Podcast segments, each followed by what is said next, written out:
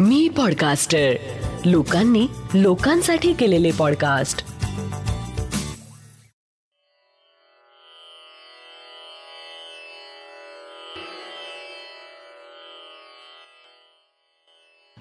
श्री गजानन महाराज की जय.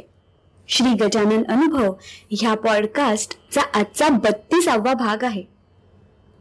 श्री गजानन महाराजांचा कृपाशीर्वाद. जय गजानन. संत कवी ह भ प दासगणू महाराज विरचित गजानन विजय ग्रंथाचं पारायण करीत असताना असे अनेक प्रसंग आहेत की जिथे भक्तांनी केलेला धावा आणि महाराजांचं हाकेला धावून जाणं किंवा काही मार्गदर्शन करणं याचं वर्णन वाचलं की मनातील भक्तिभाव प्रज्वलित झाल्याशिवाय राहत नाही. मग वाटतं धन्य ती भक्ती धन्य तो देव. पुढे असंही वाटतं की आपलीही भक्ती अशी तीव्र होऊ शकेल का? माझी एक मैत्रीण आहे. तिची गजानन विजय ग्रंथाची शेकडो पारायणं झाली आहेत. तिला महाराजांविषयी अनेकदा असेच विलक्षण अनुभव आले आहेत. तिच्या एका अनुभवात ती महाराज आणि मी असा संबंध आहे. म्हणून तो अनुभव मला सांगावासा वाटतो. एका पहाटे मैत्रिणीला स्वप्न पडलं. स्वप्नात येऊन गजानन महाराज तिला म्हणाले वंशाचा दिवा वंशाचा दिवा.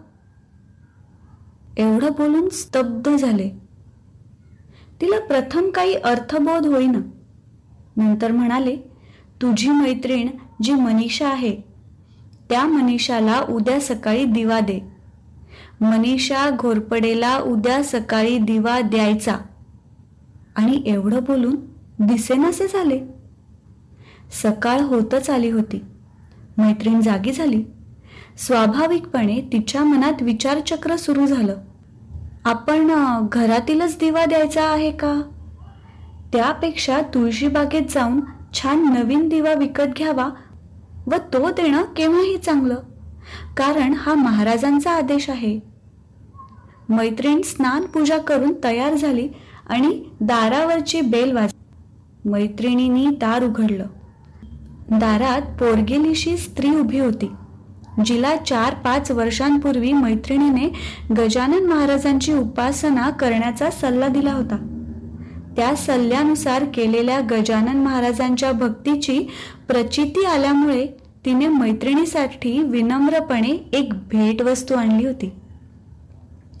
पाच वर्षांच्या कालावधीनंतर ती प्रथमच येत होती. तिने एक सुंदर चांदीचा दिवा आणला होता. तिचा भक्तिभाव हातातील दिवा आणि दिवा येण्याआधीच दिव्याविषयी महाराजांनी केलेलं मार्गदर्शन. या तीनही कारणांनी मैत्रिणीचे डोळे पाणावले. मनीषाला कोणता दिवा द्यावा या प्रश्नाचं उत्तर तिला मिळालं होतं. मला मैत्रिणीचा निरोप मिळाला. मी दिवा घेऊन आले.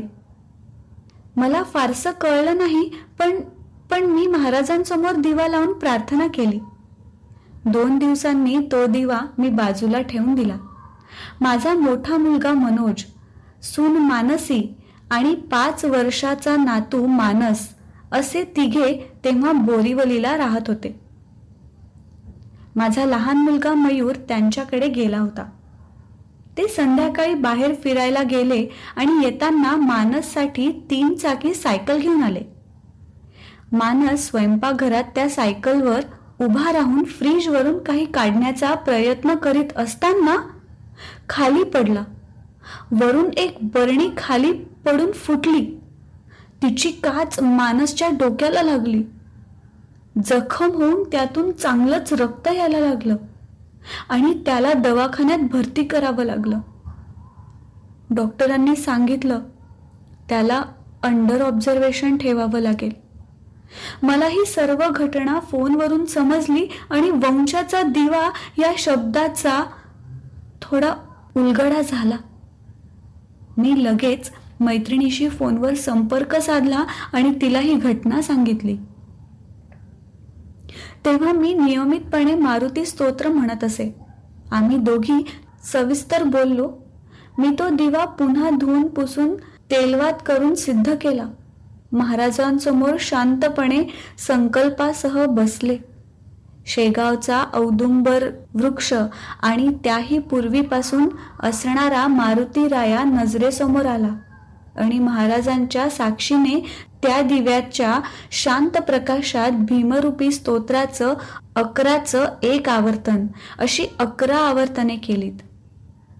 आम्ही उभयतांनी महाराजांना हात जोडून वंशाचा दिवा तेवत राहावा अशी प्रार्थना केली आणि मुंबईला चौकशीसाठी फोन केला. नातू नवीन सायकलवर बसून आनंदात खेळत होता. महाराज स्वप्नात येऊन भक्तांना मार्गदर्शन करतात असे अनेक प्रसंग गजानन विजय ग्रंथात आहेत. पेटकराचे ब्राह्मण भले सांग कशाने राहिले? अरे गजानन स्वामी गेले त्या उभयतांच्या स्वप्नात.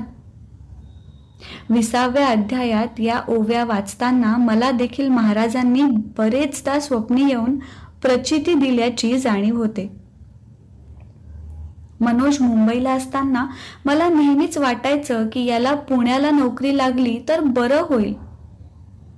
अर्थात आईबाबांना मुले जवळ असलेली आवडतात. हीच भावना त्यामागे होती. मी महाराजांना नेहमी तशी विनंती करायची. एकदा संध्याकाळी अशीच तीव्रतेने प्रार्थना केली आणि त्याच रात्री महाराज स्वप्नात येऊन म्हणाले अगं तुझा मनोज पुण्यात आला आहे. तू काळजी का करतेस? मी मिस्टरांना सकाळी हे सांगितल्यावर त्यांनी त्याकडे फारसं गांभीर्याने पाहिलं नाही. पण थोड्या वेळात घरासमोर गाडीचा ओळखीचा हॉर्न वाजला. मनोज आला होता. त्याला आम्हाला आश्चर्याचा धक्का द्यायचा होता. पण तो आत आल्या आल्या आम्हीच त्याच्या नवीन नोकरीचं विचारून त्यालाच आश्चर्यचकित केलं. असे आहेत गजानन महाराज. भक्त वत्सल्य गजानन महाराज केव्हा आणि कसे येऊन जातील हे कोण जाणू शकतो? म्हणून तर दासगणू महाराजांनी म्हटलं आहे त्यांच्या दिनचर्येचा नियम नव्हता एकसाचा. प्रकार वायूच्या गतीचा न ये ठराविता कोणासी. मला आठवत आहे मागे मी एकदा एकवीस पारायणांचा संकल्प केला आणि प्रत्येक पारायणानंतर मुद्दाम कुणाला न बोलवता प्रथम जो कोणी येईल त्याला नारळ आणि सव्वा रुपया दक्षिणा देण्याचा निर्णय घेतला. माझी सहा पारायणं पूर्ण झालीत. सकाळी ऑफिसची घाई असायची पण पारायण पूजा तुळशीसमोर रांगोळी सर्व उरकून ऑफिसला जात असे. सहा वेळा कुणी ना कुणी आलं होतं. सातव्या पारायणाच्या दिवशी आज कोण येईल? कोण असेल ती व्यक्ती? असा विचार पूजेत पोथीत सतत डोळ्यात घोळत होता. रांगोळी काढून मी आत येतच होते. तो दारात असतानाच बेल वाजली. खरं तर मी तिथेच होते पण कुणीच आल्याची चाहूलही लागली नव्हती. वळून पाहते तो पांढरा पैजामा आणि शुभ्र पांढरा शर्ट परिधान केलेला तो माणूस आत आला. मी विचारलं आपण कुठून आलात? तर म्हणाला नागपूरहून येणं झालं. नुकतंच पारायण झालं होतं त्यामुळे मला तो चांगला योग वाटून मी त्यांच्याच हातात नारळ व दक्षिणा दिली. तर चालेल का? असा प्रश्न केला. त्यावर म्हणाले मी तेवढ्यासाठी चालू आहे. मला घाई आहे. लवकर द्या. मी नारळ दक्षिणा देऊन त्यांना नमस्कार केला. त्याचा स्वीकार करून ते घाईने निघूनही गेले. ते गेले. मी भानावर आले आणि आणि अनेक प्रश्न डोक्यात फेर घालून नाचू लागले. बाहेर लगेच जाऊन पाहिलं पण कुणीही दिसलं नाही. आधी कधी पाहिले नाही पुन्हा कधी दिसला नाही. कोण होता तो माणूस? पण तसं पाहिलं तर आता या प्रश्नांना काहीच अर्थ नव्हता.